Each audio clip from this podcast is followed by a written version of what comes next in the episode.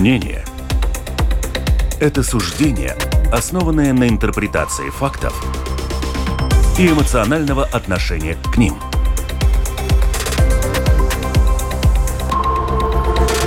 Открытый разговор с Ольгой Князевой на Латвийском радио 4.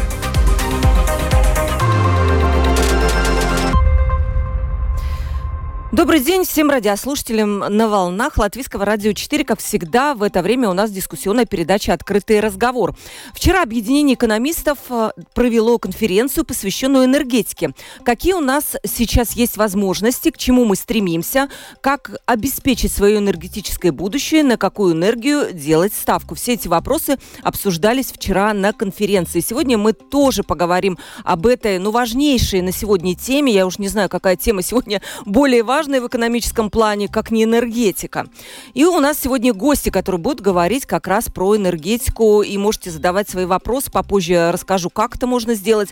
У нас сегодня в студии Марис Аватенш, член правления Объединения экономистов. Приветствую вас, Марис. Добрый день.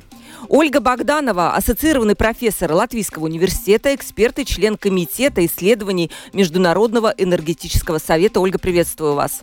Что за Международный энергетический совет? Где он заседает и чем занимается? Расскажите сразу. Международная организация, в которой представлены 90 стран, э, в общей сложности более чем 700 экспертов. И это такая профессиональная аналитическая организация, которая предоставляет замечательную базу для э, оправданных и ну, аналитических решений. Прекрасно. Ну, я думаю, что вот у нас теперь есть эта база, и мы как раз, у нас будет такой очень деловой, очень такой содержательный разговор. У микрофона Ольга Князева, продюсер выпуска Валентина Артеменко, оператор прямого эфира Том Шупейко. Э, еще раз повторяю, наш WhatsApp телефон 28040424. Пишите туда, звонить не надо, 28040424. И вы можете написать в студию LR4, lr4.lv, кнопочка «Написать в студию», пишите, мы ваши вопросы или реплики увидим довольно быстро. Давайте начнем, э, дорогие эксперты, с простых вопросов, что волнует, ну вот каждого радиослушателя, который э, сейчас нас вот слушает у радиоприемников или едет машине тоже слушает. Что происходило с ценами на газ? Мы видели это все, вот испытали в своих эмоциях, когда смотрели на то, что происходит. Летом, э, в конце августа, по-моему, цена на газ составила почти 350 евро за мегаватт-час. Сейчас опустилась ниже 100, по-моему, 98. Вы меня сейчас поправите. Вот такие ралли. С чем это связано, во-первых, и будет ли рост цен в ближайшие месяцы, если погода перестанет нас радовать теплом? Вдруг начнется похолодание. Ольга, ну давайте начнем с вас. Да, спасибо. Очень хороший вопрос. Правильно, конечно, цены, безусловно, всех интересуют. И надо понимать, что цены, э, то, что цены, которые вы упомянули, это э, голландская биржа, да, которую, как правило, используют как референтную цену. И рынок всегда отображает беспокойство его участников. Если беспокойство растет, растет и цена. И тот ценовой пик, который вы указали, это был не единственный пик, но он был абсолютно рекордный, абсолютно самый высокий. Это был август, э, когда газохранилища европейские еще не были до конца заполнены. Было очень много неясностей, как и э, будет подходить подготовка к отопительному сезону. Отопительный сезон был максимально близок, зима она не за горами, и поэтому цена достигла таких рекордных показателей. Конечно, э, газохранилища европейские составляют 30% от обычного потребления. Да, это большая часть, ну как большая, так и небольшая, остальное все равно нужно думать в течение сезона, как поставлять э, альтернативным путем, когда э, газ в газохранилищах ну, как предложение больше, чем э, объем газохранилищ. Ну и, соответственно, до этого тоже были несколько скачков. Например, один из скачков ярко выраженных был связан э, с э, требованием России платить в рублях. Рынок очень нервно на это отреагировал и, соответственно, цена подскочила. Ну, потом, опять-таки, когда поняли, что как, какие есть варианты, альтернативы и так далее, цена пошла немножко вниз, да, но опять напряжение было высокое, поэтому было... Холода, если что, то цена пойдет вверх, как я Безусловно, понимаю. Безусловно, холода и потребление газа, там очень э, резкая, очень э, жесткая коррелация идет, да, чем холоднее, тем больше потребления. Сейчас цена низкая, потому что осень была крайне теплая и в Латвии, и в Европе, соответственно. И опять-таки, когда это теплый период, да, если он в начале мы понимаем, что, ну, как бы на зиму у нас больше газа уже сейчас, который фактически да, находится на территории. Если бы этот теплый период был бы, допустим, ближе к весне, а в начале все началось бы с холодов, цена бы достигла бы абсолютно других рекордов новых. И, ну да, так, соответственно, под температурой и пляшет цена. Если все рынок чувствует, что при конкретно даже холодной температуре мы справляемся, дефицита или риска дефицита высокого нет, соответственно, ну и рынок тоже. Хотя и сейчас, вот вы назвали цену 98, ну 97-98, на таком уровне она сейчас стоит, это крайне высокая цена по сравнению, например, э, с 2000 годом, когда цена была 11, 4 евро за мегаватт-час. Сейчас мы говорим 90 плюс, да, это очень высокая цена. Вот сейчас вот перейду к Марису, хотела бы вам такой вопрос непростой, может быть, задать. Вот вы, вот это Международный энергетический совет 90 стран, все я догадываюсь, что умные люди там сидят. Они вообще признают свою ошибку в том, что вот это энергетич... путь к, не... к энергетической независимости начался только сейчас, а не, скажем, 8 лет назад. Э, вопрос по поводу энергетического международного совета или Евросовета, уточните, пожалуйста. Ну, наверное, может быть, Евро, потому что США это, конечно же, не касаются. У них там газ был и есть и будет, скорее всего. То есть а... были признаны эти ошибки, что вот мы ничего не делали фактически, мы зависели от российского газа и как бы спокойно на этом сидели.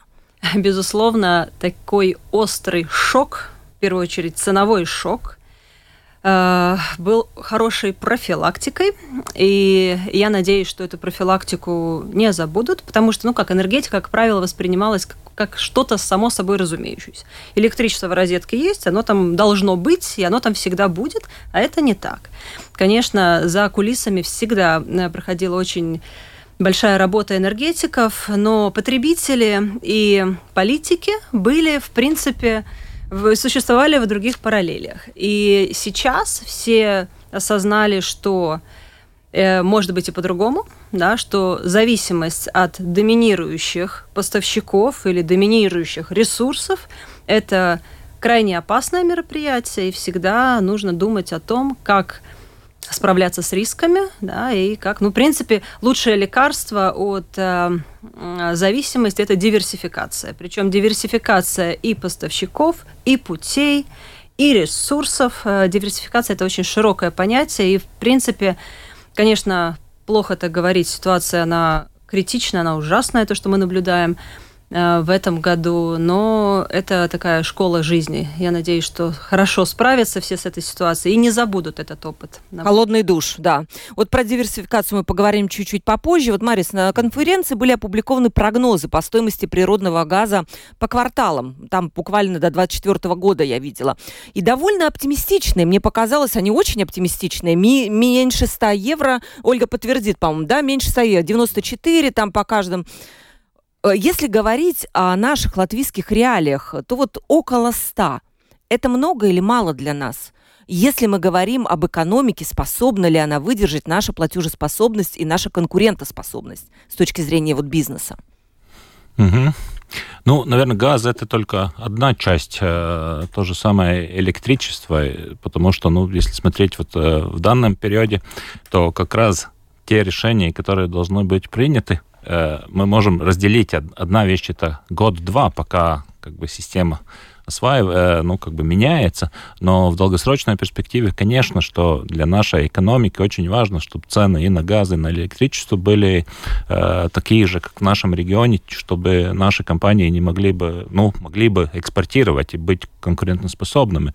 И как раз вот вчера в конференции было, ну, как бы наша панель была очень как бы удачно составлена, потому что тоже были предприятия, которые производят огромные объемы в Латвии, но у которых тоже есть как бы комп- э, их компании, где они производят, ну, к примеру, вот в Финляндии.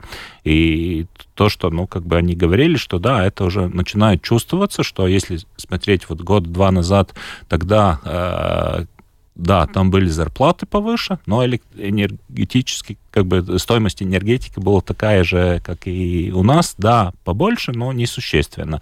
А если смотреть уже сегодня, то это уже существенное как бы конкурентное э, преимущество, вот, скажем, тех же самых скандинавских стран, что они могут производить энергоемкие продукты существенно дешевле, чем у нас. И поэтому, ну, основной вопрос, да, мы можем думать, что кто сделал неправильно, э, э, как бы год 10 назад, но самое главное, мне кажется, вопрос сейчас, чтобы мы не просто сидели и думали, ну вот может это все пройдет, может там российский газ появится, и опять все будет Не, ну тут он не появится, я так понимаю, у нас да. уже законодательно он с 1 января запрещен, хотя де-факто я понимаю, что он mm. уже сейчас его тоже нет. Да, да, ну и поэтому самое важное, чтобы, во-первых, мы э, развивали, и это не только Латвия, это Прибалтика, и даже немножко шире, чтобы мы развивали инфраструктуру, что мы можем принять этот сжиженный газ. И второй вопрос э, в том, чтобы мы как раз вот Прибалтике у нас э, слишком мало мы генерируем электричество. И это поэтому, если вот смотреть даже сегодня,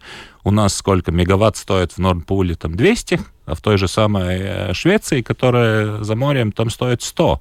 И это, ну, 100% разница. Это два раза дороже у нас, чем, чем у них. И никто, наверное, нам подарки не будет делать. Нам самим нужно, во-первых, вместе с другими балтийскими странами развивать вот эту инфраструктуру терминалов, чтобы принять этот сжиженный газ, и, во-вторых, инвестировать в мощности, чтобы могли генерировать э, электричество. И это, ну, наверное, вот как Ольга скажет, что в энергетике все в длинную. Я как раз смотрю, что в вашем, э, ну, э, чтобы вот этом в Пэтиумсе есть, что даже если мы сегодня придумаем построить даже этот атомный реактор в Прибалтике или в Латвии, то первый там киловатт мы получим только в 1933 году, что, ну, скажем, мы думаем уже почти что о наших детях, не только о нас. Лучше состоит дело с ветряными турбинами. Там, если мы сегодня, как бы вот то, что уже Латвэнерго и Латвия и Свалцмежи, совместное предприятие, начнет как бы этот процесс, то там, по-моему, они говорят, что первый, год, 26 да? год, да, что да. первые объемы появятся. Поэтому мы в любом случае сейчас говорим, что в следующих годах мы должны как бы думать, как жить тем, что э, цена на энергоносители и на газ, наверное, будет выше, чем мы думали раньше. И вот ну, там есть разные мнения. Ну, там либо это 100 евро, но есть и, по-моему, сегодня даже читал, где был какой-то тоже умные люди сказали, что там 4-6 э, раз дороже мы должны считать, что вот электри... Э, газ будет стоить 4-6 раз дороже, чем, чем, чем было вот Э, это сколько. Ольга? То есть 4-6 раз я хочу цифру эту получить. Сколько это? Ну, это, мне кажется, к тому и приходит где-то 100. Э, относительно я... чего, наверное? Да, да, относительно... Да, да, ну... Относительно сегодня или относительно... Нет, нет. Относительно нет, сегодня я сразу же холодок у меня. Относи... Не сегодня. Сегодня мы уже как бы, ну, вот в этом э, пике, да, почти что. Да, то смотрите, получается, что Инчуканское газохранилище у нас заполняемость 60% да, в Европе э, под 95%. То есть мы, выходит, выиграли, мы сейчас его можем дозаполнять, покупая более дешевый газ, а им-то некуда заполнять. Есть такой момент, что Латвия, в общем-то, даже и выиграла? Ольга. Конечно, Инчуканское газохранилище – это наше богатство, да, которое надо максимально использовать. И, естественно, Газохранилище – это такого рода, ну, как подушка безопасности. Можно покупать в те моменты, когда дешевле, заказ, закачивать в газохранилище, использовать тогда, когда цена выше. И, как правило, цена растет тогда, когда высокие... Ну, исторически всегда так было. Холодная зима, цена растет, летом цены падают, и это вот разница э, ценовой диапазон, он как раз-таки определял интерес торговцам хранить газохранилище. Но так было не всегда. Были года, когда э, поставки и объем газа на рынке был достаточно легко доступен, и даже в Европе закрывались газохранилища, потому что торговцам было невыгодно хранить газ. Зачем им платить за хранение, если он всегда круглый год доступен? И, конечно, то, что важно в энергетике понимать, что всегда э, нужно держать в уме это вот э, аспект энергобезопасности, да, такого рода, как страховка. Да? Вот нужна нам страховка или не нужна? Но пока случай не случится, всем кажется, что вроде не нужна. А переживет человек случай, да, кажется, что страховка очень важна. Да? И здесь, в принципе, то же самое. Мы часто переплачиваем за что-то, что потом в определенных ситуациях очень быстро ну, как бы показывает, что это была правильная инвестиция. Так что газохранилище, безусловно, это наше богатство. И... Да, но получается, говорю, то, что у нас оно не полное, это даже наш плюс, наверное, да, потому что мы сейчас можем его заполнить еще больше по более низкой цене. Так, да? То, что Ольга и говорила, что это наше богатство, потому да, что да, мы да. можем там заполнить существенно больше, чем вот те самые европейские страны. У нас там, получается, если бы заполнить все до, до, до полное, и если это только потреблялись в Латвии, то, по-моему, два, два с половиной года мы могли бы им Да, но мы же не знаем, чьи, а чей если, газ там лежит. А если, ну, это да, но если в Европе объем хранилищ, это сколько, 25-30% от их годового объема, поэтому у нас ну, мы можем как терминал газа работать на весь наш регион. Это угу. точно. Вот вы сказали насчет жиженного газа. Во-первых, вопрос э, тоже, ну, может быть, по очереди Марису сейчас. Может ли сейчас жиженый газ, который мы имеем, я так понимаю, с Катара, с США и с той же России, заменить весь объем необходимый для Европы природного газа? И самое главное, есть у нас сейчас два терминала фактически готовых. Это Клайпеда и Палдыски. Нужен ли свой терминал в Скулты, учитывая, что господин Зилы, вчера Роберт Зилы, он сказал, что э, не надо, возможно, строить много мощностей, иначе для потребителя это обойдется дороже. Лишние мощности – это лишние деньги для потребителя. Вот такой mm-hmm. большой вопрос. Ну да, но мне кажется, вы сами сказали, что важно, во-первых, как бы то, что у нас электричество и газ был, что, потому что э, вчера кто-то сказал, что есть расчеты, сколько в Литве бы стоило, если один день э, не было бы электричества вообще. Ну, что-то случилось, и нет электричества. Это несравнимые как бы потери с тем, что, ну, вот обеспечить из, излишек или вот эту безопасность. Но, с другой стороны, понятно, что мы э, должны, ну, в основном фокусироваться долгосрочно, чтобы цена на газ и цена на электричество были низкими или сопоставимо низкими с ценами нашего нашем регионе. И если в Литве и в Эстонии были бы терминал, которых общая мощность существенно перекрывает всю Прибалтику, то, наверное, для нас ну, не было бы нужды, если смотреть на сегодня, то литовский терминал, он же обеспечивает тоже и Польшу. И да, мы тоже с него получаем, но с Эстонией, по-моему, мы еще даже не Ну да, но он только пос- что, построен, да, да, да. Но, но все-таки э, есть какие-то расчеты? Нужен этот вот Скулский терминал? Не будет ли он лишним? для вот Прибалтики, если мы говорим для Балтии, правильно, mm-hmm. если мы говорим все-таки, даже, наверное, и Финляндию туда стоит посчитать тоже для потребления. Mm-hmm. Как вам кажется? Ну, то, что сейчас, ну, во-первых, все расчеты по этому терминалу, по-моему, не засекречены на сегодняшний день публично. Да, да, да. Все детали не можно посмотреть. Но если там тот объем, который этот терминал может пере, перегрузить, этот жиженый газ, то он будет э, немножко больше, чем ну, нужно даже, по-моему, для Прибалтики.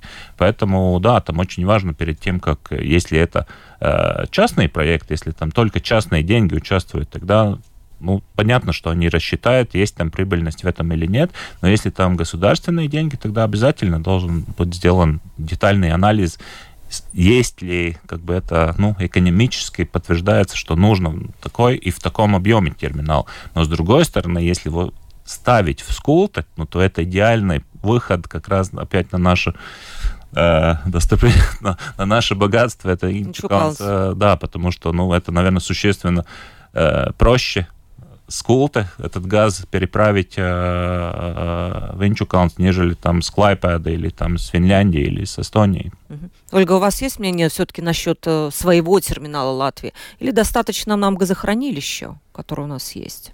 Ну, в первую очередь надо понимать, что газ это не сама цель. Почему ну, Латвия или кто другой вообще на самом деле торговец покупает. Э, большая часть газа у нас идет на генерацию электроэнергии. Дальше эта электроэнергия конкурирует на бирже Nordpool. Если газ очень дорогой, соответственно, э, конкурентоспособность данного электричества, она меньше. Ну, конечно, когда ресурсов мало, любых других конкурирующих ресурсов, естественно, ну, надо смотреть на данный момент, что дешевле и что.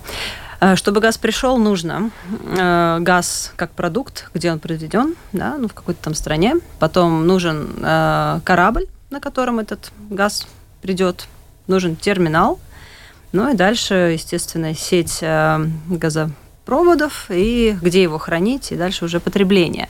Сейчас во-первых, на самом деле широк, э, узкое место. Вы спросили тоже по поводу, хватит ли, да, и будет ли газопотребление. То же самое международное энергетическое э, сообщество, эксперты считают, что чтобы нормализовалась ситуация, чтобы на глобальном рынке потребители нашли э, покупателей, чтобы какое-то равновесие э, устаканилось, нужно аж до пяти лет.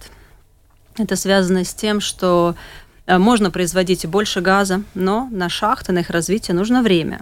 Можно перенаправливать, пере, ну, рынок сам это делает, это не делает государство, ну, эти потоки можно перенаправлять. Вы сейчас про жиженный газ, да? Да, любой. Да, да. Ну, правильно. как правило, конечно, да, между да. континентами у нас да, это жиженный газ, да, все эти потоки перенаправляются, нужно время, потому что есть долгосрочные договора, если раньше много, и даже сейчас много газа шло в Азию, да, с такими высокими ценами на газ у Европы получился шанс этот газ переманить из Азии и таким образом покрыть часть дефицита, который мы наблюдаем в этом году. Но, в принципе, в этом году, если мы посмотрим в абсолютных числах, сколько газа было потреблено в Европе в прошлом году и в этом году невозможно полностью э, э,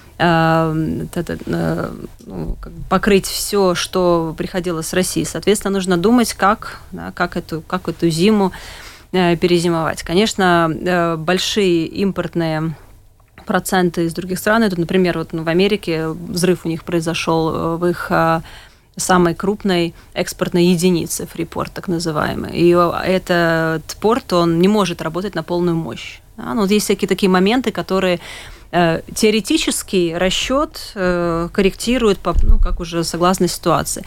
Э, финский порт сейчас, да, два терминала построены в Финляндии, в, в Эстонии, но фактически кораблик пришел в Финляндию, но тем не менее газ был доставлен до Эстонии. Э, Все зависит от э, торговцев. Торговцы покупают газ, они резервируют э, сети для того, чтобы этот газ был доставлен. В принципе, мы, Латвия, Эстония и Финляндия действуем в едином балтийском рынке газа.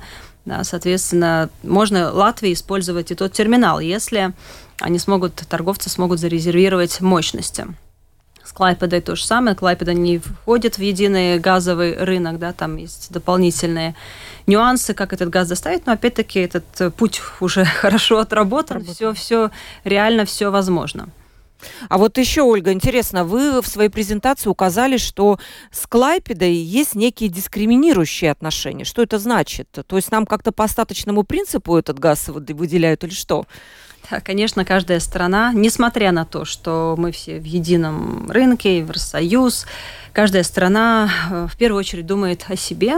И у Клайпеды, у Клайпедского терминала, э, ну, сейчас уже нашли решение, и Латэнерго, как мы знаем из прессы, тоже все читали, заключил договор, компания заключила договор да, на долгосрочные поставки, получила доступ к Клайпедскому терминалу, но там были условия, с которыми было очень сложно ну, даже согласиться, технически выполнить латвийским компаниям. И в середине лета, в начале лета были большие сомнения, вообще смогут ли латвийские компании получить газ, используя э, Клайпецкий терминал. И э, как уже коллега упомянул, э, на самом деле мы всегда э, воспринимаем Клайпеду как балтийский терминал да. с потоком газа, да, который идет Латвия, Литва, Эстония, Финляндия.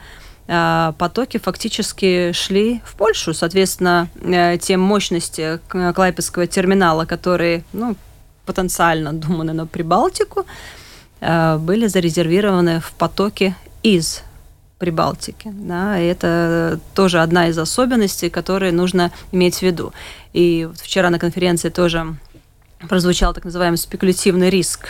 А спекулятивный риск, он очень опасен. Ну, та страна, которая готова больше заплатить фактически может получить или не получить продукт. Да? И, конечно, рыночные условия это очень хорошо, это полезно, если это все действует в нормальных рыночных условиях. Вчера тоже в конференции, мне кажется, очень правильно было акцентировано, что этот год он нетипичные рыночные условия. И на это нужно делать большую поправку. Угу. Марис, вот уточняет наш э, радиослушатель, вы сказали, что в Финляндии электричество дешевле, чем в Латвии, и предприниматели об этом на конференции говорили. Почему так происходит, если в Латвии есть свои, э, ги, своя Даугавская гидроэлектростанция, которая производит э, энергию? Зачем тогда нужен Нордпул, в котором цены вот растут, и нам приходится покупать энергию по высокой цене? Ну, это такой потребительский риторический вопрос, да. ответьте на него, да. Ну, там э, в основном две проблемы. Первое то, что в Прибалтике на данный день, ну, если мы смотрим Прибалтику вместе, мы генерируем существенно меньше электричества, чем мы потребляем. Э, в Латвии у нас, да, есть ХЭС, и даже есть вот термо, эти, термоцентрали Латвэнерго, но они в общей сложности генерируют только примерно 60% от того, что мы потребляем за год. Остальное электричество мы должны где-то покупать.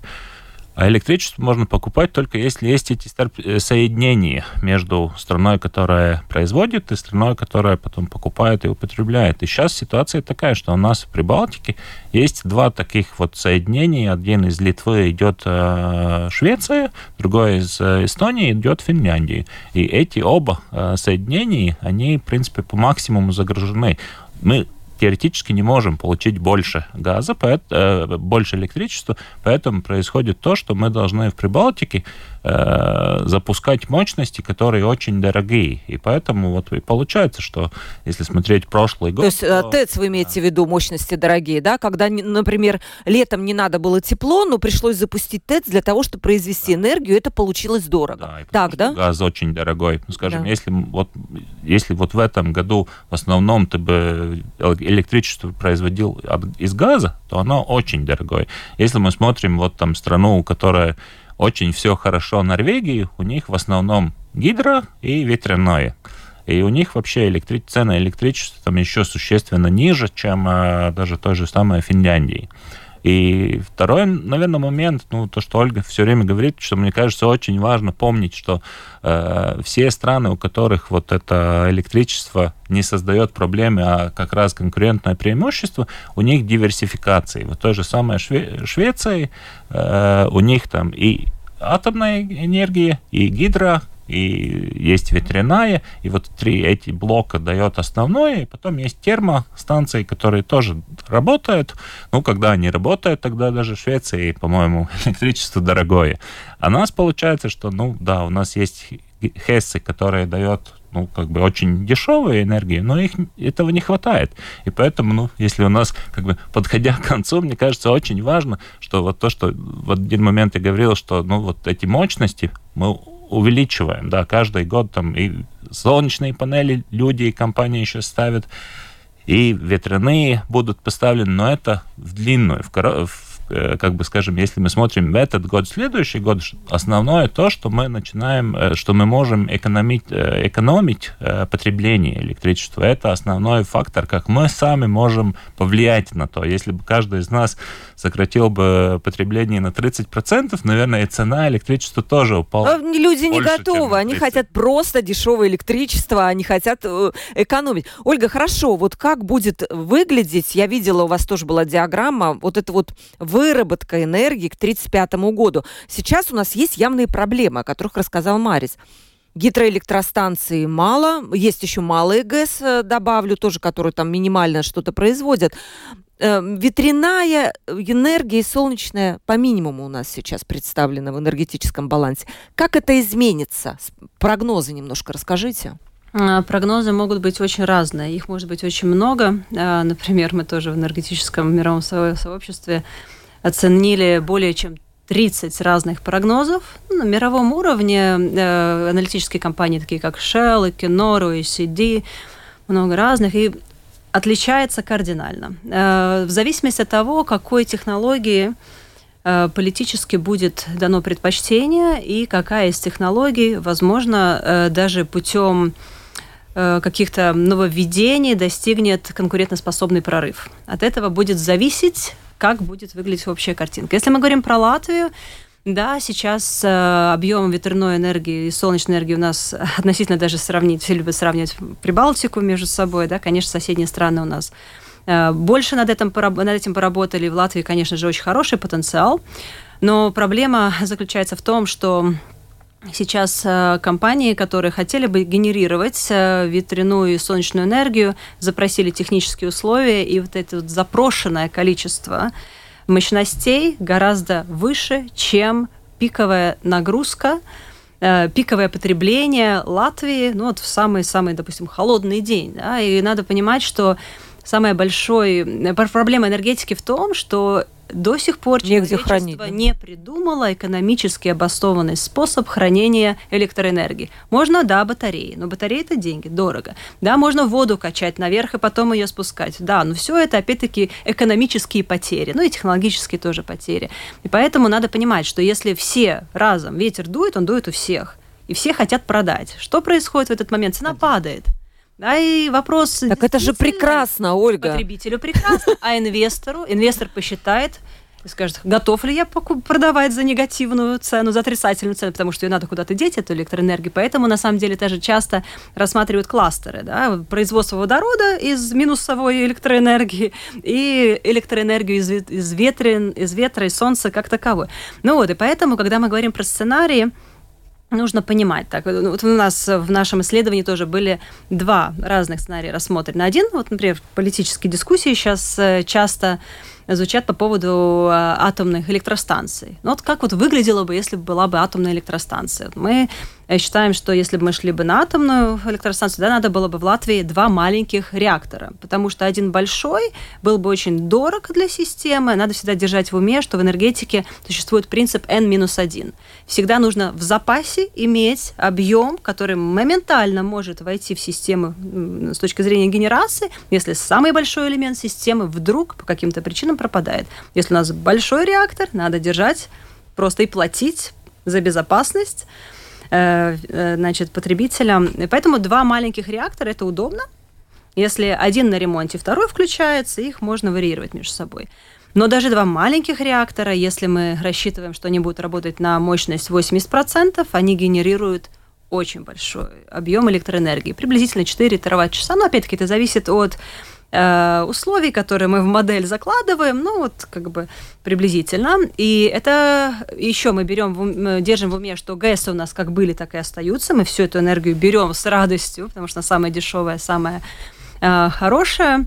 Вопрос, куда мы эту электроэнергию будем девать? И есть ли место другой технологии, новой, которую мы хотим ввести, например, ветряная энергия или солнечная, в таком объеме, какой сейчас на рынке ну, при помощи технических условий запрошен.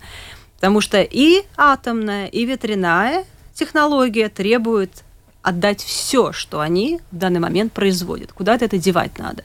Экспортировать в теории, да, ну и на практике, да, но тут надо иметь в виду, что есть технические ограничения, как, мо- как много электроэнергии мы можем отдать в другую сеть, Сейчас э, мы работаем в единой сети с Россией. Э, у нас есть проект десинхронизации от российских. Вот вопрос поступил как раз, что это для нас будет значить. Да. Вот от слушателя у нас, да, как Очень раз вот хорошо, в тему, да. да. Прокомментирую. И в 2025 году э, идет процесс синхронизации с европейскими сетями. Но в любом случае, даже работая в синхронном режиме с европейскими сетями, есть определенное количество мощностей, больше которых мы не можем создавать дисбаланс между двумя системами. Что-то мы можем продавать, э, допустим, даже построить новые кабеля в Швецию, но вопрос, сможет ли наша ветро, э, ветряная энергия конкурировать со шведской.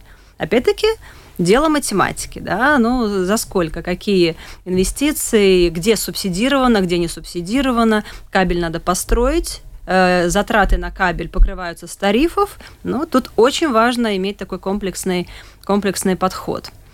И да, ну, дело выбора, дело выбора и, э, конечно, политических предпочтений. Э, отвечая на вопрос по э, синхронизации с европейскими сетями, это проект, который начался очень много лет назад, мне кажется, в 2009 году был меморанд подписан, и Латвия, Литва, Эстония целенаправленно двигаются к этому проекту. За последние года более 700 миллионов евро было инвестировано в, старо, в соединение, и они на самом деле не только для синхронизации важны, но также для дешевой электроэнергии, чтобы могли получать со скандинавских стран, да, это два соединения Финляндия, Эстония, одно Швеция, э, Литва, соединение с Польшей и так далее. Идея заключается в том, что э, э, система, да, это, опять-таки, у нас всегда должен быть баланс, равновесие потребления и генерации. Очень сложно поймать этот баланс, частоту удержать. И чем меньше система, у нас три балтийские страны, тем сложнее это сделать. Поэтому экономически и с точки зрения безопасности целесообразно быть частью большей системы. И, ну, там немножко физика определяет, э, как, вот, например, у нас есть э, соединение переменного и постоянного тока, да, со, со Швецией мы с ними торгуем, у нас есть коммерческий обмен электроэнергией, но они нам не держат частоту, там, ну, именно физика. Да, но это уже, да, детали. детали пошли. Да, да, Ну, и, да, с 25 года, конечно, нам будет комфортно то есть не будет электроэнергия дороже? Вот главный вопрос потребителей наших, которые слушают. То есть не вырастет ли цена из-за этого вот события? Но тут надо, опять-таки, делить два аспекта. Цена на электроэнергию, то, что вот биржа, да, и тарифы. Тарифы, конечно, опять-таки, в зависимости от того, какой процент у нас возобновляемой электроэнергии и других базовых мощностей, поддержание сети стоит дешевле или дороже, мы получаем очень много еврофондов, чтобы снизить максимально эти затраты. Например, за последние годы 300 миллионов евро мы получили в фондах, чтобы эти вот кабеля, да, но будет ли дороже? Будет дороже. Вопрос насколько. Но, на принципе, если вы посмотрите общую тенденцию, конечно, за безопасность надо платить. Да, и Э, очень сильно работают балтийские страны, чтобы этот проект... Ну, опять-таки, как Марис тоже сказал, важно сравнивать цену, да, вот если э, жить на такой ненадежной э, сети, не дай бог, произошло что-то, день без электричества, там в миллиардах эти затраты, да, и некоторые вообще невозвестимые затраты которые нельзя конвертировать в деньги. Соответственно, система безопасность это обязательно. Да, и, конечно, когда идут трансформации, вот мы переходим больше там на ветряки или там еще на что-то, система должна тоже трансформироваться вместе с энергетическим портфелем, сохраняя безопасность. Марис, вот к вам тоже вопрос. Эм, если мы будем производить э, энергию сами с помощью ветряков, солнца и так далее, когенерации, то какой смысл Латвии находиться в бирже Нордпул? Дешево внутри страны произвели, дешево продали. Угу. Есть в этом логика? Не, ну смотрите, всегда лучше, чтобы ты был э, в этом Нордпуле, потому что что это дает? Ты всегда да. можешь продать или купить излишек, если тебя не хватает или, или надо э, дополнительно. Но мне кажется, что ну вот если смотреть сейчас вот на, на эту нашу ситуацию, согласен со всеми теми как бы проблемами, которые могут быть, но в любом случае, если мы смотрим на наш энергетический баланс и на страны, которые вокруг нас, то ветряных мельниц у нас точно не хватает. И если поставить там, ну, тут уже Ольга может сказать, сколько можно безопасно, наверное, максимум, чтобы не превышало 1,3 Э, этих э, гигаваттов, да, но э, в любом случае, мне кажется, что ну, вот в данный момент, когда у нас не хватает 40% электричества, мы должны как бы дополнять и наши мощности, и как раз усилять вот эти соединения с другими странами, нежели их обрывать, потому что, ну вот, в любом случае, чем больше рынок, тем дешевле будет эта балансировка и поддержание всего этого. Поэтому мне кажется, что там, ну, вот то, те решения, которые сейчас, что вот там инвестировать в ветряные, там, а, что да, вот людей... Потому что солнечные панели ты можешь уже для себя поставить в следующем году. Ты не должен ждать там 10 лет, пока там пройдет этот ИВН, и там позволит тебе подключиться. Есть ряд шагов, которые могут этот баланс как бы снизить, и я сто процентов уверен, что если вот этот баланс, что нам не надо все время покупать по максимуму, потому что сейчас это соединение из Финляндии и Швеции почти всегда, когда они не в ремонте, они работают почти на 100%, энергия идет из тех стран э, к нам. Там даже, ну, чисто математически, если посчитать, сколько мы, вот сейчас там сколько электричество стоит, 200, э, по-моему, евро мегаватт, ну, это сколько? Примерно 4, 400 миллионов э, за год мы просто платим за энергию. Если мы вот возвращаемся к тому, что мы поставим достаточные мощности, чтобы у нас э, все было хорошо, ну, тогда, мне кажется, это в любом случае правильное решение. Потому что, если вы смотрите, да, рынок, понятно, что может быть в какой-то момент все изменится, но на сегодняшний момент где самая низкая энергия? Это в Норвегии, которая все время экспортирует, по-моему, 3-4 тысячи мегаваттов.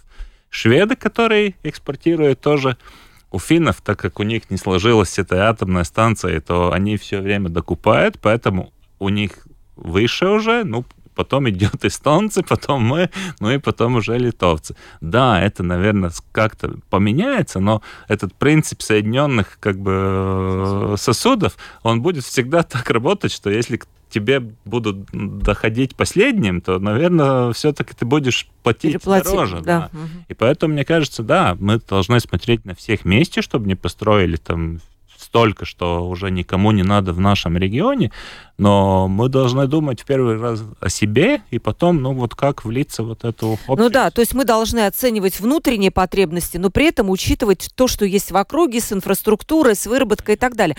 Может быть, действительно Латвии нужно отдельное министерство энергетики и окружающей среды, потому что я вижу, что это очень сложные вещи. Отдельного министерства сейчас нет но это большая работа, вот это добиться энергетической независимости. Как считаете, нужно министерство? Ну, смотрите, министерство как бы, ну, по, она бы должно отвечать за безопасность, но тоже и за цену. Мне кажется, что если все отдать только энергетикам, то все будет в безопасности. А если все отдать только в бизнес, тогда все будет, ну, чтобы зарабатывать на этом побольше. Мне кажется, если вот поставить, ну, какие-то вот долгосрочные все, потому что тут вот вы же видите, все в 5-10 лет это когда ты существенно что-то можешь поменять.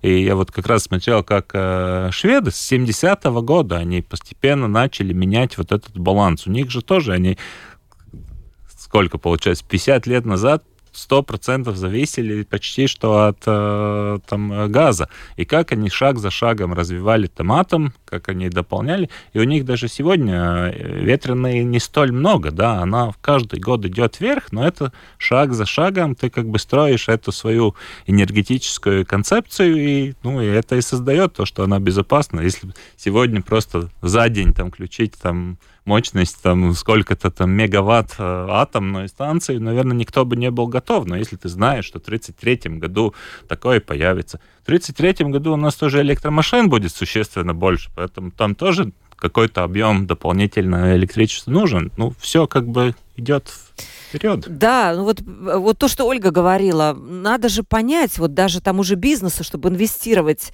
а, какая технология будет в приоритете. Наверняка все хотят сейчас это знать, но разве кто-то знает сейчас это? Например, может быть, вообще водородное, может быть, ветряки не нужны? Кто должен знать ответ на этот вопрос?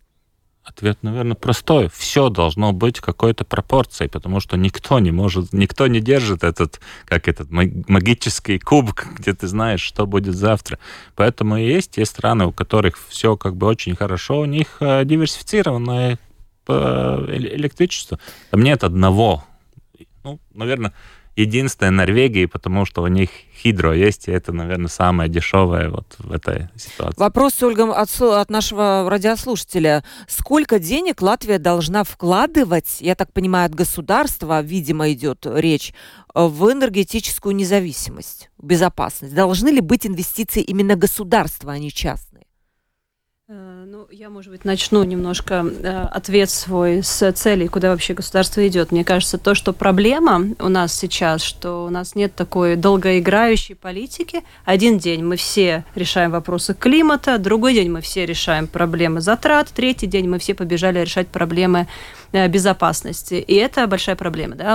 Есть в энергетике такое понятие, как энергетическая трилема. Эти три компонента должны быть взаимо уравновешено. И если мы говорим о потенциальном Министерстве энергетики, мне кажется, что главное, что это министерство, структура, ну, неважно даже, как оно будет называться, должно сделать, это понять систему и создать систему, чтобы участникам рынка, потребителям было понятно вообще, куда мы движемся, какие у нас цели. А сейчас понятно, Ольга? Мне лично не понятно. А вам, Марис, понятно это? Куда, вот что у нас есть такой аудит и куда мы движемся? Два вопроса простых. Понятно вам? Ну, не до конца. Есть теоретически, конечно, mm-hmm. есть э, цифры на бумаге, э, есть что-то, что, конечно, мы там э, какие-то обязательства взяли на себя от Европы, но вот это вот глубокое понимание, да, потому что одну и ту же цифру ее можно достичь таким путем или таким путем, а где это равновесие? И безопасность стоит денег. Вы абсолютно правы, дорогой слушатель, э, стоит денег, да. И ну, какие-то трансформации, они тоже стоят денег. Ну, и вот усовершенствовать, усовер Э, уравновесить эти интересы между собой крайне важно. И тогда можно принимать политику, как это сделать, пошагово, да, и, естественно, нельзя ждать э, быстрых результатов, потому что была на конференции недавно, и вот э, Саудовская Аравия, они очень большие трансформации сейчас делают. Их принц, наследный министр энергетики, сказал, что у них вообще наказуемо принимать быстрые решения. Интересно, как. Да, запрещено, потому что, как правило, быстрое решение, оно принимается в момент ажиотажа, да, оно не позволяет э, создать достаточную аналитическую базу под собой, и, соответственно, результаты с точки зрения десятилетней перспективы, как правило, всегда будет решение, ну, как бы мнение, что а, надо было по-другому. Да, поэтому эта аналитическая база, она крайне, крайне важна. И по поводу безопасности, э, главный ответ безопасности – это диверсификация. Я тоже повторюсь, что Мария сказала. И у меня есть, на самом деле, хороший рецепт, как э, усовершенствовать и безопасность, и затраты, максимально снизить э, большое достаточно движение. Сейчас и в мире есть по поводу э, активного потребления – мы слышали на конференции примеры, когда предприятие само генерирует и сама может подстроить свое потребление под свою же генерацию электроэнергии. Ты не зависишь ни от кого, ты знаешь, когда у тебя, допустим, солнечные батареи был пример, да, и вентиляция э, там хлева, ты можешь подстроить, ты знаешь, какая технология тебе подходит больше всего. И меня, например, шокировал пример с Елговой. Да? Вот у них богом дано термальная энергия, отопительная, можно использовать ее. Нет, вот они как, как вот кто-то сказал, мы все идем на другую технологию. Это крайне опасный тренд. Надо оценивать, э, не судить, не мерить среднюю температуру в больнице, а обязательно оценивать для конкретного случая, какая технология будет наиболее подходящей. Ну да, я, у меня тоже есть пример, э, с Кековой мы общались, они строят вот сейчас когенерацию, да, но у них есть материал, из чего вот этот вот куриный помет, они будут сжигать и производить этот биогаз, да, у кого-то есть сезонность, летом они ставят, у них в основном производство летом, поэтому им солнечные панели а вообще там за три года купятся. Вот об этом вы говорите, Абсолютно да? верно. Да? Да. да. Хоро... это э, опять-таки, ну, освобождает систему. Да, вот вы говорите про тариф тоже, как дорого будет, недорого. Если сами потребители берут на себя часть ответственности за балансировку, общие, общие затраты на балансировку всей системы падают. И какой-то дисбаланс, который они все-таки захотят запросить систему, будет стоить гораздо дешевле. И это важно. Но видите, Ольга, у нас потребитель, наш простой слушатель, вот он живет в многоквартирном доме, в обычном. У него есть розетка, у него есть там общая система построена в советское время. Что он тут может? Может. Технологии могут помочь. Э, очень развивается это в Европе. Для нас это дикость.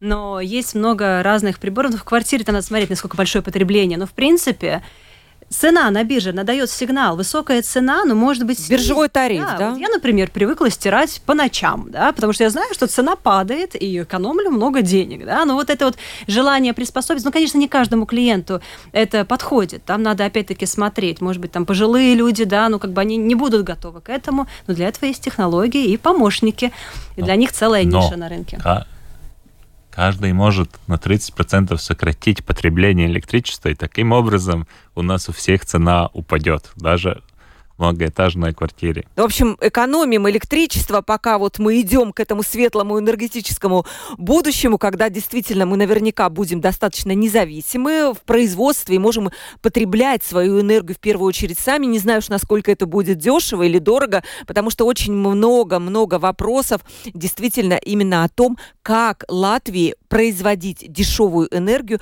и потреблять самим. Вот как написал один наш слушатель, зачем нам какие-то международные рынки, всякие биржи произвели, сами потребили, зачем нам эта гигантомания? Назвал он даже так.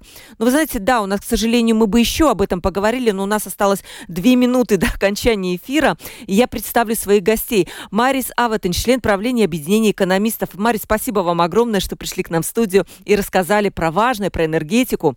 Ольга Богданова, Князева, ассоциированный профессор Латвийского университета, эксперт и член Комитета исследований Международного энергетического совета. Ольга, спасибо вам большое за то, что пришли к нам в студию и рассказали про очень-очень важный вопрос, который вот я вижу, а вопросов просто огромное количество, и всех волнует, э, волнует эта тема вот пишет, например, Павел, вот уже нет времени, моя личная энергобезопасность – это дизельный генератор. Собираю солнечные панели с гибридным инвектором. Древяной котел, в эту вот и печка, вот и моя безопасность. Ладно, на этом мы заканчиваем передачу. Провела ее Ольга Князева, продюсер выпуска Валентина Артеменко, оператор прямого эфира Том Шупейко. А завтра у нас очень важная тема – пенсии. Почему они у нас маленькие в Латвии и как добиться того, чтобы они стали выше. Всем пока.